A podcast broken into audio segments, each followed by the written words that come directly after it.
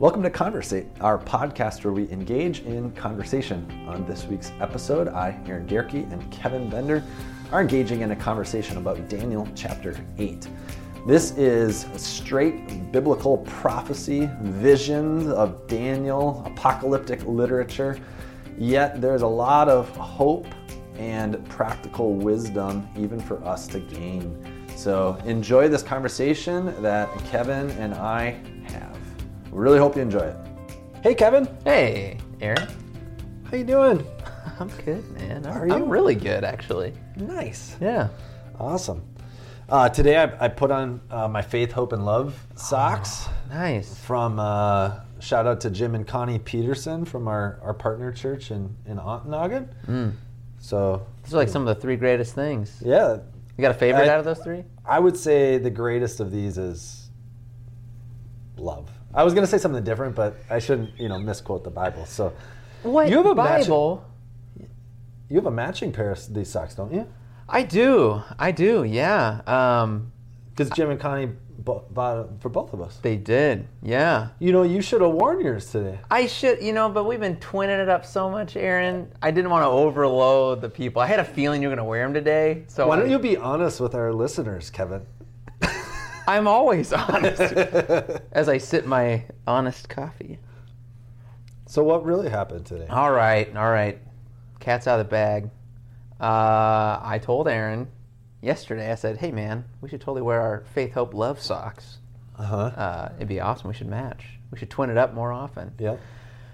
I even wrote a little reminder thing on my Gmail. There's tasks you can do. One of my tasks was, "Hey, wear your Ontonagon socks." Yeah. Uh, Ontonagon, Jim and Connie, thank you for the socks. Yes. Woke up this morning, got all ready, uh, headed out the door, halfway to church. Ah, forgot my socks. Man. Sure enough, Aaron walks in. I look down at his feet. He didn't forget. No? I said, "Well, hey man, we're not doing this thing till later on. You're right. I can still grab them." Yep. So you went home. I even edited the time Yeah. stamp on my that task. Yeah. Put it for twelve thirty. Yeah. I don't think I got a notification. Ah. So a little side tangent on that. Had lunch, put Lily down for a nap, cleaned some dishes before I headed out. Got in the car, drove halfway here. Yeah. Forgot your socks. Forgot him, man. Well, now the people understand the truth, Kevin. Yeah. Hey, man, I, I feel set free. Do you? Yeah. Yeah. Well, if you feel free, you are free indeed. Thanks, dude. So what kind of socks do you have on? Anything cool? Uh, well, this is a fun fact. I can say it here safely because I know that. Well, I don't think she'll hear, but these are Molly's socks. Did you get dressed in the dark again today? I always do. I know. But uh, now she gave them to me, man. She said, I don't like these anymore. So I inherited like five or six pairs. I think they're pretty fresh. What size feet do you have? Regular. All right, enough socks. All right, enough of this banter. Let's just get on with Get it. right down to brass tacks. one of the craziest chapters of the book of the Bible. Not really, actually. Now that Daniel, Daniel chapter eight, um, we've been you know working our way through the book of Daniel and trying to do this chapter by chapter, having some conversations here and seeing where it goes.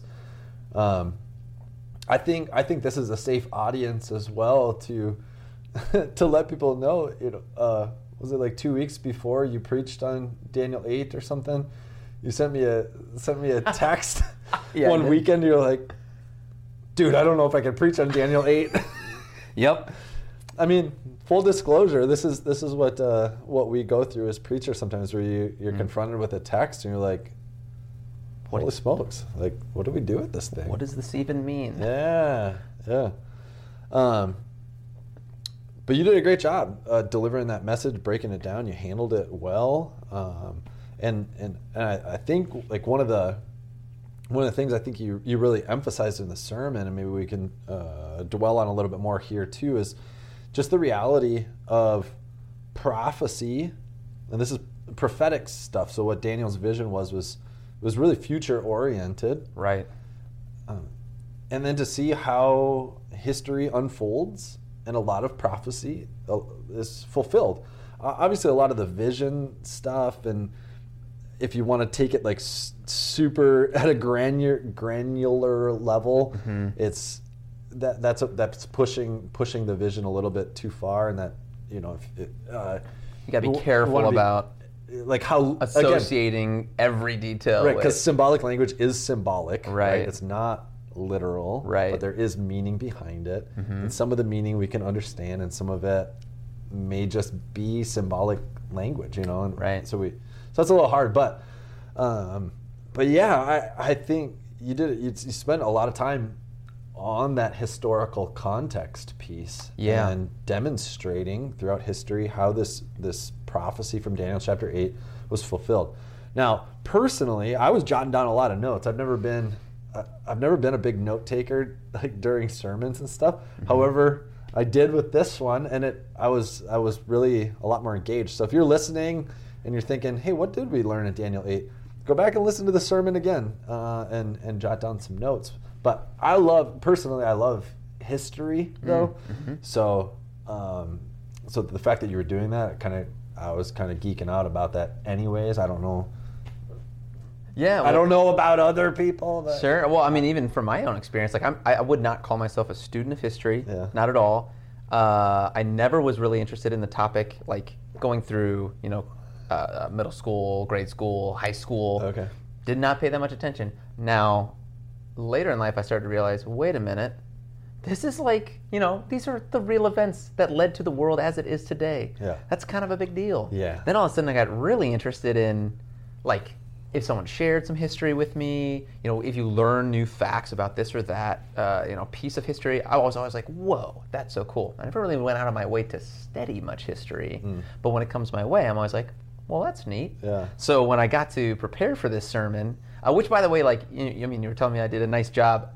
It, you helped me get there Uh. because the week before you gave us those four tips, Yeah, yeah, yeah. which ended up being, I mean, in some ways, it really helped guide, and that was the intention, I guess. It helped guide me in the sermon writing process because really you were just guiding me in how to read scripture. Uh, yeah. So that worked out really good. Yeah. Uh, thanks for that.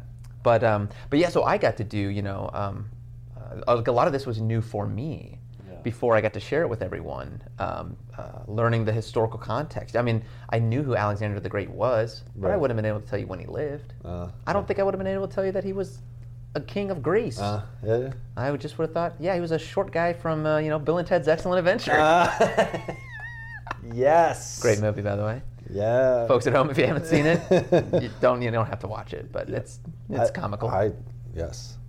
I, I love that movie. I was it Napoleon the Shark guy? Oh man, so that's what I mean about not being a student history. How tall was Alexander the Great? I think he was taller than Napoleon, but I guess we would have to check the historical record. Well, I gotta I gotta read more history and I gotta watch that movie a few more times. yes. Go Either way, I. I like the movie. yeah, but yeah, so uh, yeah, the historical piece is interesting, and, and just to come back to what you said too about prophecy, like I got to slow down and, and just resonate and, and kind of live on that for a second here because that's crazy. Mm-hmm. I, I don't know how often we actively recognize that prophecy and the fulfillment of prophecy is not just stuff from like Lord of the Rings. Right. This, I think there's a reason why there's a lot of people who love Lord of the Rings and you know fantasy books and these. I mean, lots of novels have that piece into them. You know, these prophecies that are getting fulfilled and there's all this intrigue and mystery around it. I think that I think that excites people because it's there actually is that. Yeah. You know what I mean? Right. Even with Jesus, right? There's so many prophecies about Jesus. I don't really think about that very often. Right. I just think, oh yeah, of course he fulfilled these prophecies, sure. Right.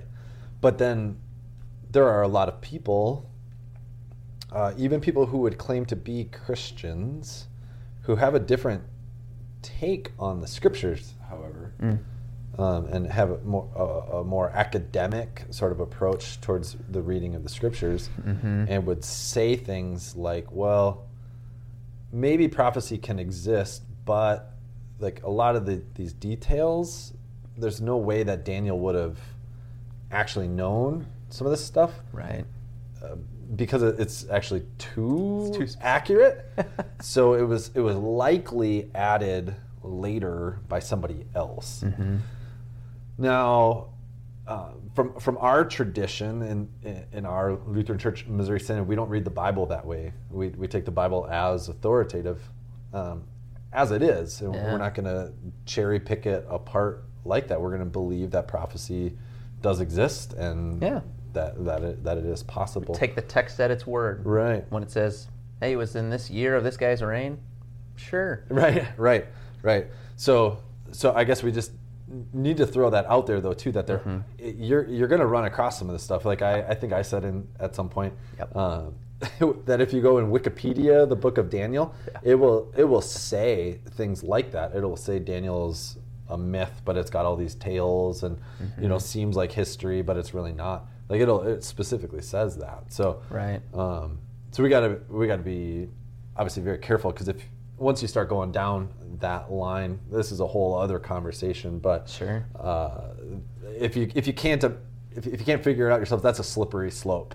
As soon as you start saying, well, Right. this part must have been added later because this is our, we don't think it's possible that he could have known that. Therefore, all that kind of stuff. So Right. Yeah, basically, if you start there, where do you stop? Right. Right. At some point, the whole integrity of the scriptures Exactly. becomes. But but see, what's crazy to me about that is, well, two things.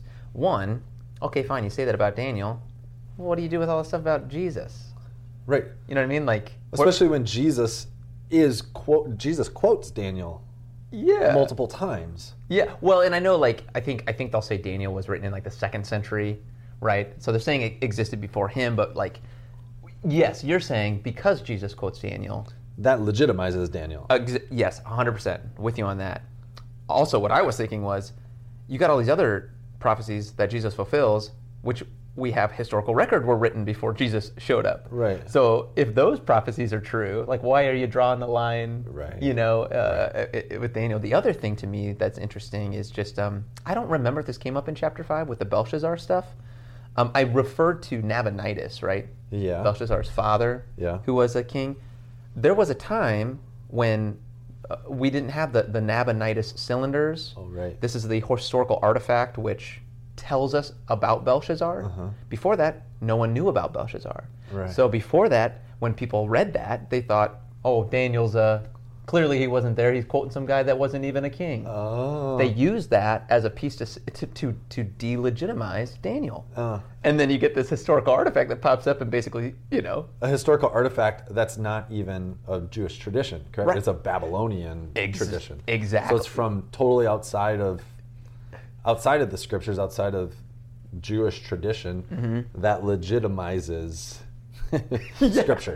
which is kind of just a little slap in the face to you know like in my in, in my reading of it it's kind of god you know chuckling up in heaven uh, at the folks who are thinking that they know better than the people who lived in that time Right. i mean that's also to me the like ah i don't i just don't get how like a lot of modern scholars can can feel so um, kind of haughty and Mm. proud or like just so um, assured of their opinion Right. when they're talking a thousand plus years removed. Right. That just seems a little bit, you know, Right. a little hubris there. Right. So, anyways, thank you for bringing that in though, because yes, you will encounter that.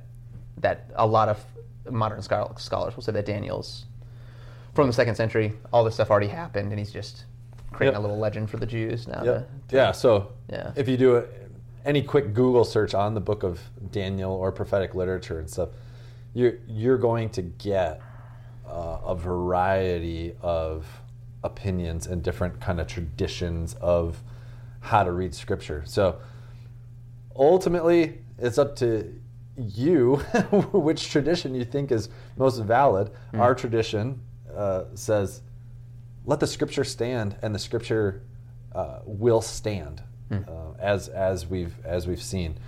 Um, and I just think I think a that's an easier approach, um, and and b it's a more faithful approach and. Uh, trusting, trusting in God and, and what's been given to us and passed down throughout the generations. So, totally, totally. um, yeah, enough enough on enough Yeah. on uh, the historical critical method of interpreting scripture. um, but Daniel eight in, in in particular, would you say that would you say that Daniel received this vision from God um, to is is it to give hope Mm. to Jewish people to call them to account? Uh, what do you what do you think is you know, if in, in your interpretation Yeah. of this, or uh, what do you think God is trying to do? Why is this recorded for us in the scriptures? Well, I would say twofold, um, two things. Um, I would say for the for the folks that Daniel's writing to, so in his time and in his context, I think yeah, I think it is for hope, which is a little odd that you know Daniel comes out of it and I mean he's like sick to his stomach, you Yeah. know, which makes sense because it's like this is heavy stuff that he's hearing, but always in these visions and, and in apocalyptic literature so like revelation you read that book too revelation doesn't sound too pretty you know Right. a lot of stuff there's like like people go crazy over this and like you know get very afraid. But the purpose of those uh, uh, of these letters is to um, to encourage and give hope to those who are going to suffer under these uh, different regimes. So yeah so i think daniel is writing to the jews uh, in one sense. Well I, god showed me this let me tell you because you should I, I don't want to hold it in. Yeah. um, but but i'm telling you uh, and i think god is revealing it in part to, to say hey look look to me when this happens okay? Like yes this there, there's going to be these troubles and these trials and you're kind of in one right now. I mean you're in babylon Right. right? The 70 years isn't up yet. You're, you're under belshazzar here and, and things weren't all that great. Right. probably worse under belshazzar than like nebuchadnezzar. Uh, um, since nebuchadnezzar kind of you know turned a corner a little bit. Yeah, and Belshazzar undid all that, right? Exactly. Yeah. And I mean, if Nebuchadnezzar was burning people in furnaces, I feel like Belshazzar, you know, not great. You Yeah. know, not great. So, so I think yeah, take hope, take courage uh, for those hearing it, knowing that, um, like the 2,300 uh, mornings and evenings is is suggesting, this power is limited. Uh, this human beastly power uh, that you're suffering under, um, it doesn't have ultimate rule and reign. You know, it's going to try and contest even with the Prince of Princes, the uh, the angel says, but it won't. Right. You know, it won't win, and it will actually be, uh, you know, he'll be killed Right. by no human hand. Um, and well, gosh, thinking of Belshazzar, Yeah. you know, I mean, we talked about the horizons of prophecy, right? Yeah. And the angel's pretty specific in this one about who it's referring to. Right. But Belshazzar doesn't die by any human hand either. Right.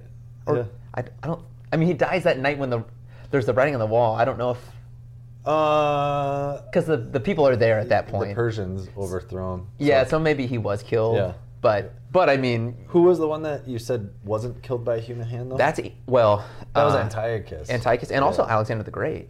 Uh, yeah. uh, which is interesting. I mean, I don't really know if Alexander was as like um, sacrilegious as, uh, Antiochus. but he, but he, I mean, Alexander the Great, I think was he was the whole he was a big pusher for the Hellenistic movement, right? Mm-hmm. Of like getting all the the world to to kind of fall into this Greek. Um, Gods and yeah, system, exactly. yeah. So he would. I don't think he was a Christian. No, no, he wasn't. So, but yeah, so I mean, it all goes to show again, like we've heard so often in Daniel, but we need to hear over and over again is, look, there's a guy who reigns supreme, yes. and look to him, and he will be the one that ultimately wins. Right. And just again and again and I mean, Israel and Egypt under Pharaoh. Yeah. Pharaoh looks like the big hotshot. He's got all the power. Yeah. They suffer under him.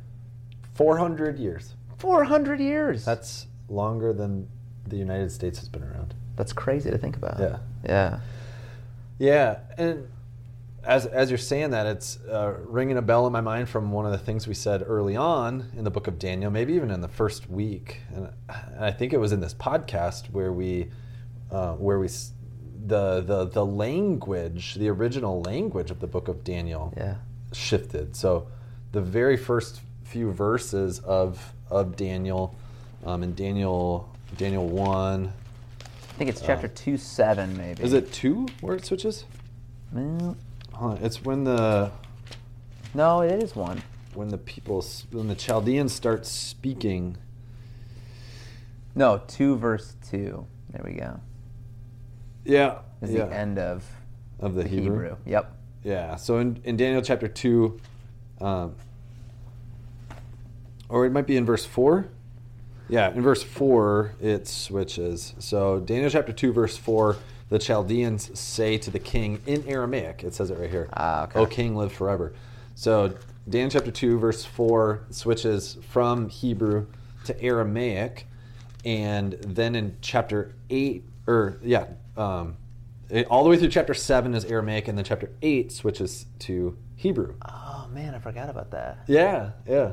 So um, you had plenty of stuff to say in Daniel chapter 8, let alone that. But uh, so the, those first few chapters, all these, all the narrative stuff of Daniel is written in Aramaic, and what I was reading was that um, that's really to show all of the people in Babylon, Jews and um, and Babylonians, that the God of heaven, the God Most High, is the one who rules and reigns. Just look, see what He does. You know, He when you bow down and pray to Him, He rescues and He redeems His people, and He is He is the one who sits enthroned forever and ever and ever.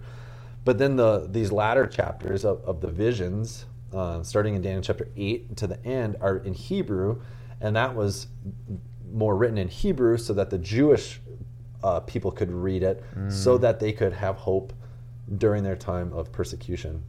So uh, some of this, it's the same sort of stuff like this apocalyptic literature. Sometimes people want to say it's sort of like code for people living in persecution so that they can Oh. understand what God's up to so that nobody else really understands, but those who do understand, you know, really receive hope from it. So Yeah. so Revelation was written, you know, by John uh, during a time of great persecution on Christian people. So John's using all that same kind of language, this stuff of all these worldly forces coming, but but Jesus is the one who you know rules and reigns. Same kind of message Yep. as Daniel is giving to us. So um, just a different kind of historical context, but the same would then be true for, for us today. You're right on that on that final horizon that Uh-huh. that there are earthly forces at play. Mm-hmm. Th- There, there just are, um, and at, at different times it'll feel like we are living in um, Babylon. Totally. Right? Totally. Well, and that's what. So yeah, like I think um, that was kind of the second piece. Was so the first is Daniel's writing this for hope for the Jews, Yeah. but then there was this other verse. I almost had it as a reading. Uh, Oh, okay. Ended up going with Hebrews. The whole uh, you know long ago Uh-huh. they uh, people heard from, or our fathers heard from the prophets, but these last days he's spoken to us by his son. But almost read from First Peter.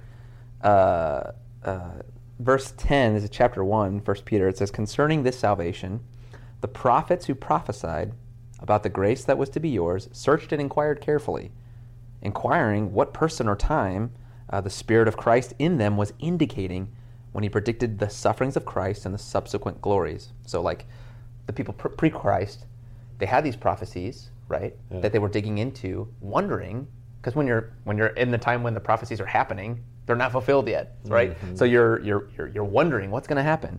But then it says it was revealed to them that they were serving not themselves but you in the things that have now been announced to you. And so yes daniel was writing to the jews you know and i think that's daniel's intention at the time. But then i think there is this other layer where god's intention for these texts for us is that well he has us in mind too. Mm-hmm. And now we have historical documentation Right. of his faithfulness. Right, right, and I think that's what that's what we learn from from the from the, the scriptures a lot of times is that we can count on we can count on God mm, mm-hmm. because we've got all this we've got the historical context. So if Daniel's prophecy, if Daniel's writing and saying these things are going to happen and God will see you through, and now we're on the other side of Daniel, we can look back and say, well, God said to Daniel all these things would happen. Then they and they did, and God was faithful to all of that. What has God said to us? Mm. We can trust that God is faithful to His promises to us, like hmm. be, because He just that's what the whole Bible. That's what the whole Bible is. It's promises that God made, promises He fulfilled, hmm. promises He's made to us that will be fulfilled. Hmm. That's that's that's the Bible, right? So, And that got me thinking about just our own lives, Yeah. right? Because even in my own life, like on the day to day, in the moment, know, okay, that's a little hard sometimes to know, like, what is God doing? yeah, What is He up to? Now, I want to, like, you know, I'm trying to sense His movement. I'm trying to, you know, be in prayer, of course. Yeah. And, it, but in the moment, you know, say you got like a, a someone you love who's really sick, Mhm. and you toss that prayer up to God. You don't know what's going to happen Mhm. time's going to reveal it, but you don't know in that moment. But now, if I look back on my life if I look on the history of my own life, okay, now maybe can I start to see where God was, right, playing out in my own history? Uh, for one, I still have both my eyes. That shouldn't be the case.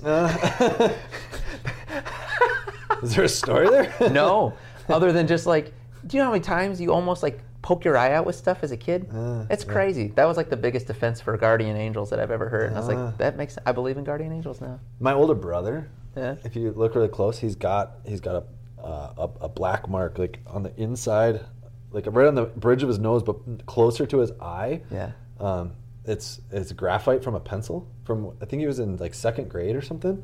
He he was holding a pencil like up like this. Yeah. But with the lead part pointing up, and like threw his head down. He thought it was gonna. He thought the eraser was pointing up, but it was that, and it it just jammed him right right in the right in the like, Like- it, it just missed missed going into his eyeball. You know. That's what I'm saying. That's crazy man. stuff. That's what I'm saying. Another time, he this is I didn't have any of these incidents. Just my brother. He was running through the woods one time, and there was a string of barbed wire, and he like got closed on with barbed wire. This is sorry, it was gross, but he like Ouch. barbed wire like hit him like in all these places. Yeah. But it was just on the cheeks and stuff, and not like any vital stuff or his neck. That's crazy. Yeah. Well, now, Anyways, now so- that I think about it, like we could now we go into all the stories. Eye of time, so stories. we should have almost died. Yeah, well, I had a when I was learning to snowboard, I had these goggles on, borrowed them from my parents. They're old ski goggles that they used for decades. I hit my, I crashed a bazillion times trying to learn, and I hit my head a ton of those times. And one of those times, I shattered the ski goggles. Really? So the ski goggle fragments were all up in my face. I had cuts all over my face. Yeah. Not a single one on my eyeball. yeah. And I'm s- So, anyways, yeah, but you know, I mean, in bigger ways, like I'm thinking about meeting Molly, you know, and being married to Molly, like, n- you know, I, sometimes we think about love, and it's like, oh, of course, like we were destined to be. Like, no, like I know there were specific. Well, Molly's parents and my parents were both praying for us uh, from very young age that we would, you know, one day meet our spouse. Yeah. And we met each other, Yeah. and we got married Yeah. seems like an answer to prayer, you know? Um, even just God's, you know, the kind of his thumbprint, um, or, or I don't know how to describe this. That's what a friend of mine said once about baptism. You know, it's kind of like God's, God's got his thumb on you. Okay. Or maybe he's got, you know, kind of like your collar a little bit. Okay. Because there was lots of times in my life too where it's like, well, I wasn't exactly following Jesus, Uh. you know? And uh, there's cliffs you can fall off of in this life. Right.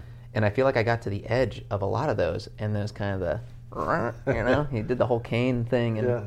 And hooked me. So so like, I know this that's not prophecy, but it did strike me as just like, when you're in the midst of a prophecy, like like what this First Peter thing's saying, you're trying to figure it out, and some people try and figure out Revelation, you know, and it's like, well, we don't need to do that, hmm. and Jesus told us, don't worry about it. But when you look back on prophecy now, it's like, whoa, I don't. I mean, my faith is just like bolstered Right. at God's activity.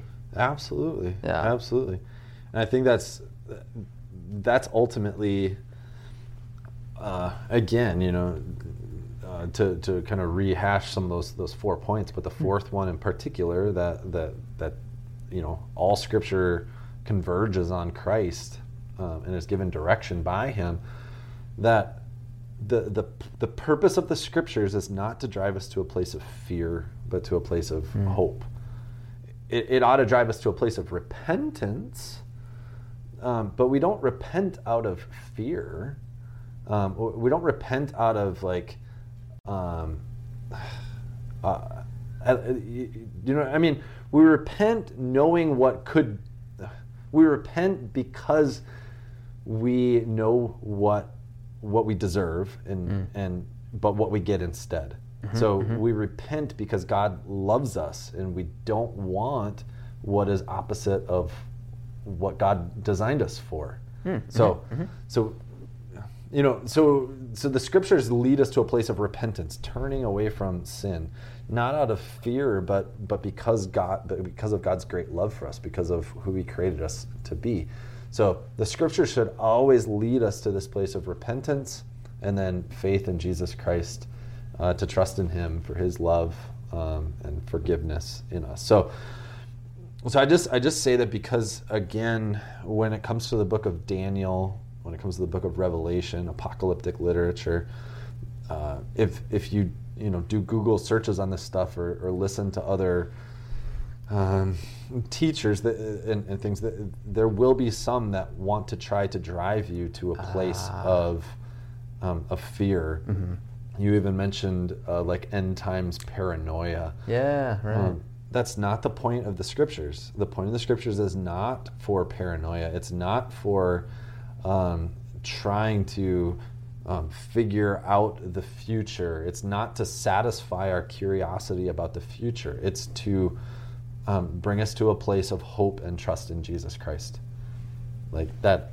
That's it. So, so if you ever, if you're ever sensing someone leading you to a place of fear about the future or worry about the future or any of that kind of stuff um, i wouldn't i wouldn't listen to those voices and i think that's what that's what jesus was warning us also uh, in in that gospel lesson from um, from. Matthew Sunday- 24. yeah matthew Yeah. 24 where where jesus is saying like um, you know, if anyone says, "Look, here's the Christ," or "There he is," his don't believe it for false Christs and false prophets. This is Matthew chapter 24, uh, verses uh, 23 and 24. For false Christs and false prophets uh, will arise, and they'll try to lead people astray, even the elect. Right? Just so crazy. So even Yeah. even those of us who believe in Jesus, um, they're, Satan is trying to, he's, he's working the hardest Mm-hmm. um, in those who already believe in Jesus. Are- in those who don't believe in Jesus, he doesn't have to work as hard in their lives. He's, he's working extra hard Right. um, in ours, trying to draw all kinds of confusion and stuff. So Yeah. this is just this is just like a perpetual um, reminder to you. Again, I'm going to say it again. The point of the scriptures is not to drive you to a place of paranoia, fear, anxiety, or worry. Uh, it's to drive you to a place of uh, repentance of from your own sin, from yourself, and a hope and trust in Jesus Christ and Him alone mm. for everlasting life. Yep. So, and that place generates then the fruits of the Holy Spirit, Yeah. which which are not fear and anxiety and worry. Those are the fruits of the devil. The fruits of the Spirit are love, joy, peace, patience, kindness, goodness, gentleness, faithfulness, self-control. Did I get them all? You got it, I man. think so. Yeah. So, yeah, just I, I I don't think we can stress that enough, and I, I. Yeah. I, I don't want to I don't want to speak poorly about other people or other other teachers. I just it's uh, different kinds of teaching about these portions of scripture are very prevalent um, in our society, Totally. and so Yeah. so you, if you haven't yet faced those other voices when it comes to reading apocalyptic literature, uh, you likely will at some point. So, um, Yeah, be aware of them. yep, Well, and I think yeah, like thinking of uh, some other ways that that Scripture talks about, you know, how we should approach the world, Like- the the idea of being sober minded or watchful. You know, those uh, kind of pictures come to mind, which isn't fear or worry. yeah, Uh, now it's not they're not necessarily like well, like super happy, Yeah. you know, like language, but um, but it's it's not about being worried, but but there is I think something in, in these prophecies and prophetic uh, literature that um, they give us kind of maps, right? Like loosely give us maps to well to be watchful for when things do rise up and want to claim uh, sovereignty. You know, so I don't really expect someone to come along like Antiochus again and be just be like, "I am God," and everyone's like, "Oh yeah, I guess he is." You know, like I don't think it's gonna be that clear, Yeah. right? But we should be attentive to. Um, I mean, I think this is one of the reasons to to read apocalyptic literature is to uh, just just to have like a sense of, hey, God says like the world's gonna start going this way, and it's Yeah. gonna be a big movement yeah. right? Like, like Christianity is not going to be the popular thing, Right. not that it is But I- anyway, but Yeah, uh, and I, I don't mean to stop you there, No, but please. but I also need need to remind us historically that it's it's also already been that way. yes, right, So so sometimes I just say that because sometimes people will say things like it's getting worse than it's ever been Oh, before. yeah. You know, uh, just look. You know, that's a very we have a. I mean, even those of you who are much older than uh, Pastor Kevin or I, your your lens into in, in in the spectrum of the world history is pretty small.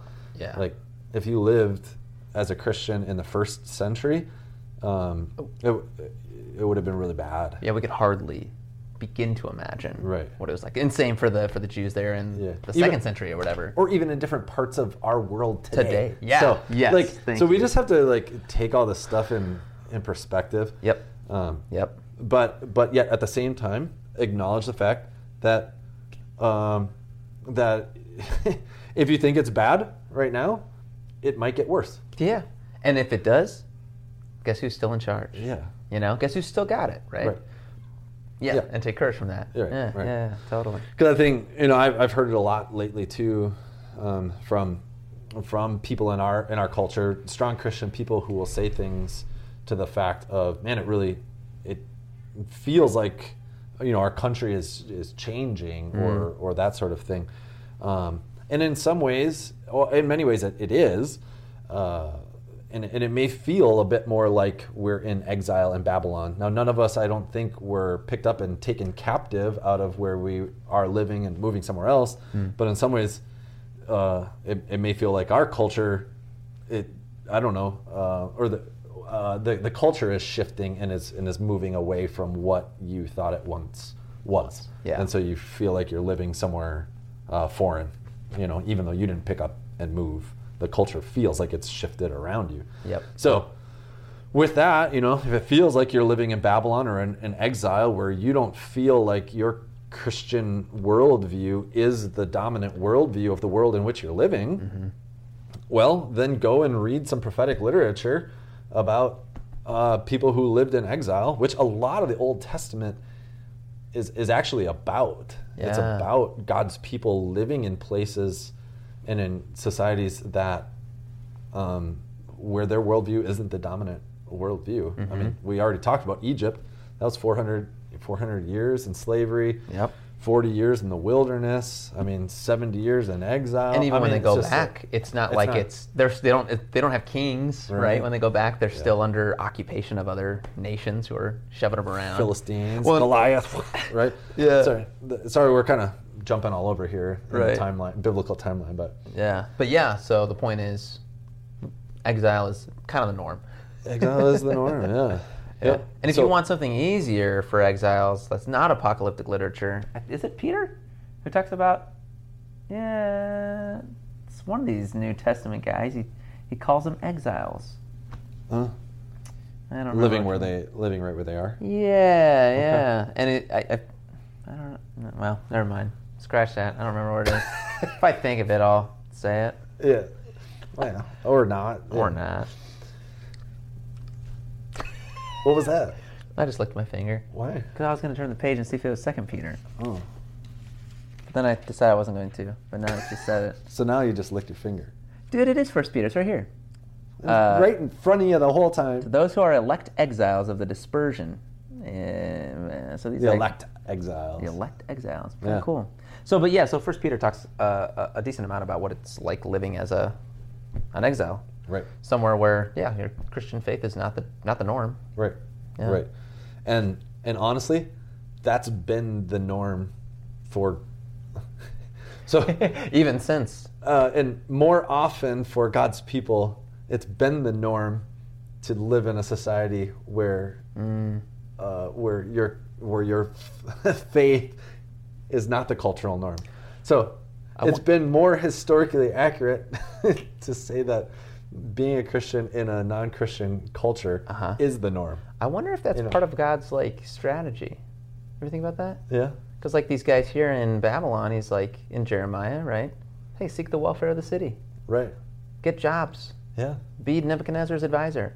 I mean, th- these guys are like elite Yep. players, so Yeah. they're they're influencing the society on a Right. pretty big way. Right. And uh, the one What other what other way would there be to influence right? those who don't know Jesus than to be around those who don't know Jesus? So if we just live In in our our, own little cluster Mhm. and let the world go and do its own thing, like we're never gonna we're never going to influence. that doesn't it. seem aligned missionally with God's plan. I don't think so. yeah. yeah, So- yeah. So there's something to that as well. I think so. Yeah, I guess uh, maybe in crisis or in chaos uh, or in the uncomfortable, maybe it, there's opportunity. I would say that there that there is, and I think that's I think that's what we're learning from Daniel. Yeah. Um, and some other some others that you could obviously turn to. Um, you know, Esther. I mean, she she makes great influence. Um, uh, Joseph, I Moses. I mean, so Paul in the New Testament, in Yeah. Acts, right? yeah. So there's lots of characters in the scriptures who get involved in um, worldly affairs to in by God's grand design in order to influence the world for his his purposes. So yeah, so don't be reclusive, right? Don't be reclusive Christians. Get out there, meet some people, get involved, uh, and and let God's uh, let, let God work through you in those places. So Yeah, you've got something to share. yeah. You got Jesus. Amen. Amen. Uh, Kevin, I appreciate the way that you handled Daniel chapter 8, and we're going to keep pressing on. Uh, we've got three more weeks, I think, in Daniel. That's right. Four chapters, three weeks. Yeah, yeah. So we're gonna we're gonna do this thing. Uh, Daniel chapter nine is a little bit of a little bit of a shift um, from from eight. Um, so looking forward to bringing that word to all of you. But for now, uh, kind of the same thing that we say each time. You know, if there was something that stood out to you today, uh, some little nugget, something that was helpful or hopeful, just put that into not into your only into your own mind, but onto your lips, and go and share it with somebody else. Uh, engage in a conversation. Start a conversation with somebody about something that you heard here, because what we want to model to you is uh, how to engage in spiritual, scriptural conversations. So uh, you don't have to have the same sort of depth of conversation with somebody else, but just take something and then turn it into a conversation. So, uh, if you have questions about apocalyptic literature, hopefully you know how to find us, and uh, we would love to engage in conversation with you as well. But for now, have a blessed rest of your day. We really hope you enjoyed our time together. Thanks, Kevin. Peace, dudes. All right. and do dudettes. Bye.